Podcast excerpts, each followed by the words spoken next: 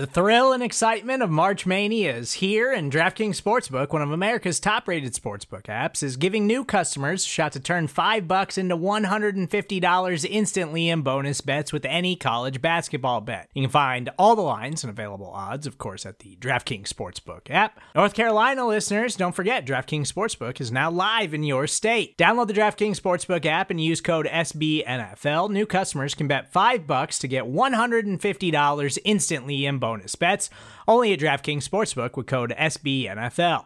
The crown is yours. Gambling problem? Call 1 800 Gambler or in West Virginia, visit www.1800Gambler.net. In New York, call 8778 HOPE NY or text HOPE NY. In Connecticut, help is available for problem gambling. Call 888 789 7777 or visit ccpg.org.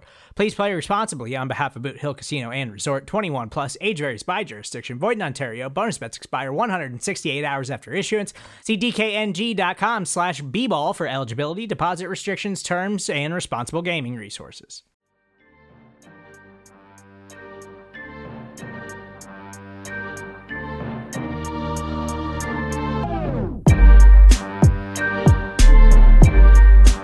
Welcome in, folks, here for today's college football kickoff show. I am Joe DeLeon, joined by Chris Pflum. We are part of Big Blue View's audio lineup, and as we've done every single week, if you're a fan of college football, we've highlighted a number of games that have importance for the college football landscape, but also have some big name NFL draft prospects in them that you should be paying attention to for the sake of the New York Giants. We also highlight one specific draft prospect and we go into full detail, break them down, and then discuss the possibility of the Giants maybe selecting that specific player. Now that the Giants are 0 2, pretty much any player is on the table. But today we are doing Evan Neal, offensive tackle from Alabama, a guy who is going to get a, ton of recognition throughout this process, is considered to be in a, a close race for offensive tackle one. Another name that is in the mix is Sean Rhyan from UCLA, who I'm sure we're going to end up doing next or within the next few weeks because offensive tackle definitely needs to be discussed on this show. So, Chris, getting into Evan Neal, I, I think that the the one thing I have to specifically highlight before I let you go into the intricacies of his technique and the, those things that stood out to you. But like, if I'm keeping the super bare bones, the guy's six foot seven, 351, got Mekhi Becton type size.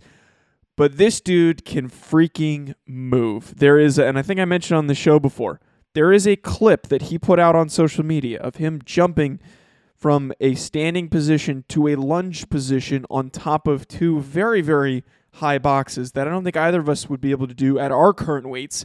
And we weigh about 200 pounds less or more than Evan Neal does. uh, yeah.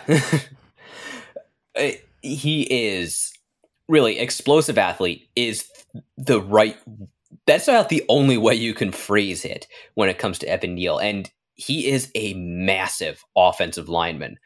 Uh, I'm not sure if he's going to come in at 6'7, 351 at the scouting combine. I also don't think it matters. Yeah, he is just an enormous human being, but he carries his weight and his size extremely well. He if he weighs 350, he doesn't look like 350 if if that makes any sense. He is not a sloppy 350. He is just a big thick dude. And he's got, you know, long arms, you know, he's not overly leggy. You know, he's his legs obviously long enough to be, you know, six and a half feet tall, but he's not one of these real high cut offensive tackles. So that does help him with his leverages. He can play with good knee bend. He's not a as Mike Mayock always used to call him a heavy-legged waist bender. You know, he sits into his stance nicely. He moves easily. He moves surprisingly easily for a guy who is as big as he is, and he he generates power just absolutely effortlessly. Uh, you turn on pretty much any tape you want of him, and he can handle pretty much anyone who lines up across from him. Uh, it, a normal edge rusher, not a problem. Uh, a defensive tackle, a dude his size coming out on a twist, again, not a problem. When he gets his hands on guys, it's game over for them, or at least snap over. and one of the things that does stand out to me, and I think this could be kind of the Alabama effect where he's getting basically some of the best coaching in the country, is that even though he is as big and as strong as and as athletic as he is, that's not what he uses to win. He wins with solid technique. You know, I already talked about his uh, knee bend, his pad level. He has a good kick slide. He's very balanced. He never really looks hurried or loses his composure in pass protection. He places his hands well, uh, usually, almost always, from what I saw, inside the defender's chest plate in the framework. And he is able to just take control of the rep and pretty much the play is over when he decides it's over. He will block through the echo of the whistle, uh, block his guy 10 yards downfield and onto the ground if he can. Now, I did come up with a couple little nits to pick in his game. One of which is even as great of an athlete as he is and as easy a mover as he is, he has a little bit of a limited range. Uh, just that if the defense blitzes a slot corner, he's going to struggle a little bit to get out there, which considering he is as massive as he is, yeah, that's something we should pretty much expect. The other thing is he can be aggressive. And that's not a bad thing in a blocker. But sometimes his aggression can get the better of him. He can kind of get out over his skis, uh, lunge into contact just a little bit, and a, and just wind up on the ground a little too often for my liking. Yeah, winding up on the ground's fine if you're pancaking a dude, but if you're the only one on the ground and the defender keeps his feet, that's a little bit of a problem. So those are some things that can clean up, but just to my eye, he is a day one plug and play starter. And one of the interesting things about him is he's a, he's a three year starter at three different positions. He started at left guard, right tackle, and this year at left tackle. So he's a plug and play starter, and I would say four positions on the offensive line. If you're drafting him in the top five, you're drafting him to play left tackle, but he can line up pretty much anywhere you need him to. Right, Evan Neal, and you, you did a really good job of of painting that picture. The guy has a lot of experience, and he's played multiple positions, which is ultimately going to make him super valuable. And, and right now, the Giants just don't really have a solid answer at right tackle. So we thought it was Matt Peart. And despite him being the young gun who just needed some time to develop, is not getting on the field. And and that might be telling to the fact that they either don't trust him or he's not panned out the way that they had hoped. So here are the Giants now where they might have to make a decision and draft a tackle. And maybe Matt Peart pans out. You could ask Evan Neal to play guard because he's done it, but he's probably better off playing tackle. I can know for certain, and I can say for certain, that Nate Solder should not be playing any more offensive tackle for the Giants after this season. I feel as though if the, if the Giants are going to make a move to bolster the offensive line, it's probably going to be with an interior player because I, you know they might give Matt Peart one more chance to fail. But a, a guy like Evan Neal, I, I wouldn't complain with him coming in and playing that right tackle spot immediately because of how talented he is. And it's one of those things where you know you could argue like, okay, the Giants already have two tackles that they want to see what happens with them. You know, like why do they need to draft another one? The teams that have consistently drafted more linemen than they've probably needed have always had the best offensive lines in the NFL. They're always drafting offensive linemen early and they're drafting the talented guys as frequently as they can. And that has allowed them to create really good depth and for those guys to develop around each other. I mean, that's the staple for what has happened what happened with the Dallas Cowboys. It's a staple for like what we, we see the Tennessee Titans tend to do where they swap guys in and out. The Browns are working towards trying to do that. Uh, the the Detroit Lions have a very underrated offensive line. Like there's things like that, and teams that are successful and aggressive in developing their offensive lines tend to do really really well at that stuff. And the Giants just have not done it. They need to put more emphasis on it. Yeah, I agree. Pretty much the only outlier there is the Green Bay Packers, who have this. Uh, they have it. They must have this secret sauce in their scouting department where they're able to identify guys who fit their scheme in the third, fourth, fifth round, and then develop them. But pretty much everyone else, if you want a good offensive lineman, there just aren't that many coming out of college, and you need to draft them whenever they become available. Uh, I saw today Tankathon, the website that more or less keeps a running track of the draft order, has the Giants right now, and this is, I suppose, kind of a good news, bad news. They have they currently hold the first and third picks in the 2022 draft. So you know, right now they absolutely could draft Evan Neal, and if they want to give Matt Peart another chance to fail, you know, really try to develop him and not just say, well, you didn't work your first time out to the scrap heap you go, you know, we'll bring in somebody else. They could play Neal at that left guard spot where we suddenly have questions. You know, we just saw Nick Gates go down with an injury. Shane Lemieux is on the injured reserve. Uh, Giants are hoping Will Hernandez can develop at right guard. But if they can have Evan Neal at left guard, yeah, yes, there there might be some questionable value there, uh, taking a guy in the top five to play guard. But that also worked out pretty well for the Indianapolis Colts with Quenton Nelson. And I'm not sure Neal has quite the same, just almost supernatural awareness of the field as Quenton Nelson has. But he has kind of the same amount of just rare traits to play the position. And then if Matt Peart doesn't pan out, you can move Evan Neal over to right tackle or maybe move Andrew Thomas over to right tackle. You know, it gives you options. And right now, options are what the Giants need.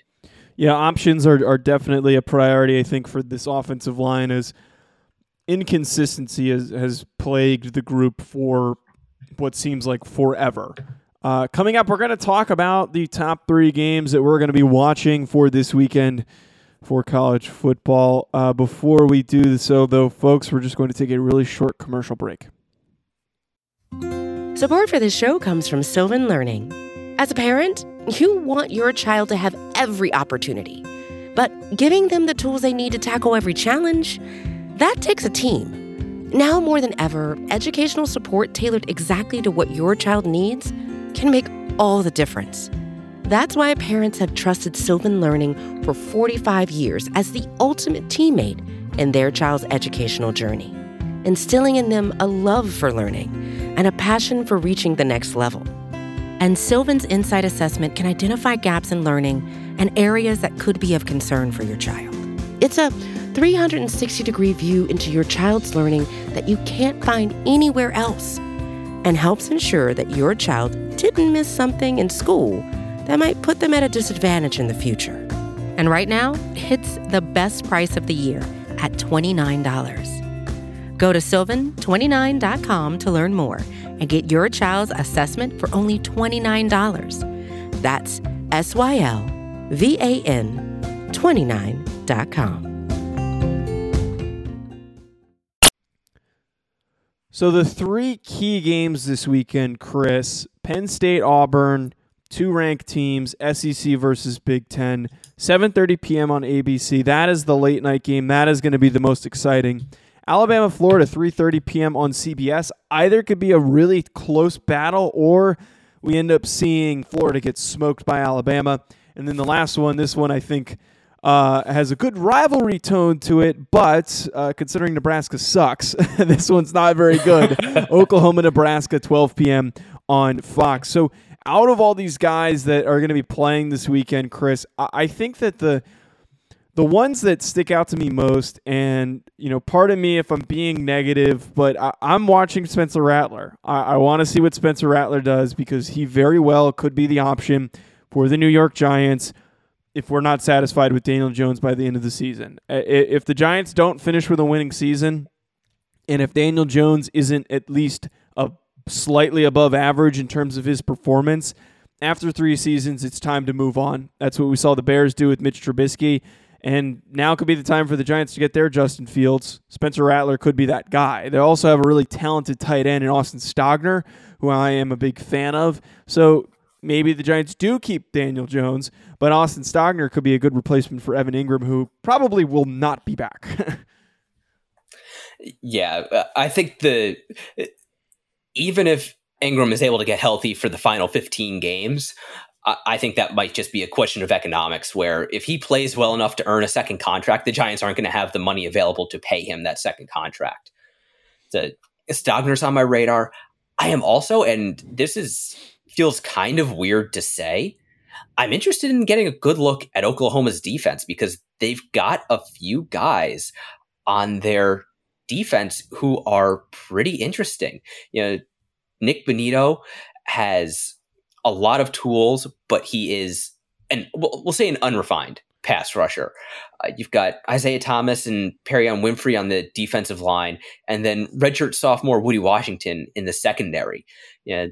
The Giants defense has been, we'll say, disappointing to start the year, and they have invested in it. But if those de- if those investments aren't panning out, you can't just leave your defense to be bad. So if the Giants could find some maybe value picks off of this Oklahoma defense, th- that could be worth watching, especially since yeah, Oklahoma and defense generally do not go together, and at least not lately. Yeah, they're a team more known for turning games into track meets than uh, defensive slugfests.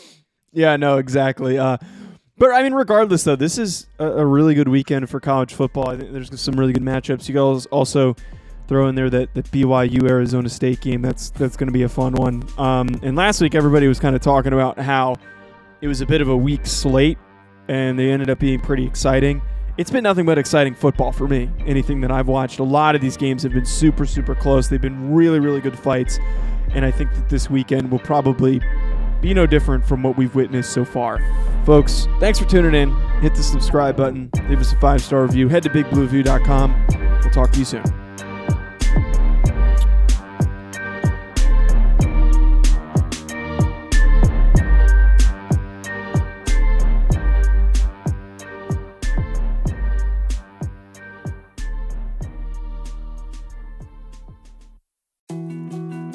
More to dos, less time, and an infinite number of tools to keep track of.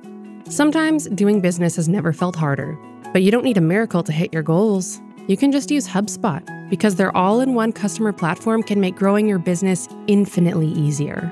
Imagine this high quality leads, fast closing deals, wildly happy customers, and more benchmark breaking quarters. It's not a miracle, it's HubSpot. Visit HubSpot.com to get started today.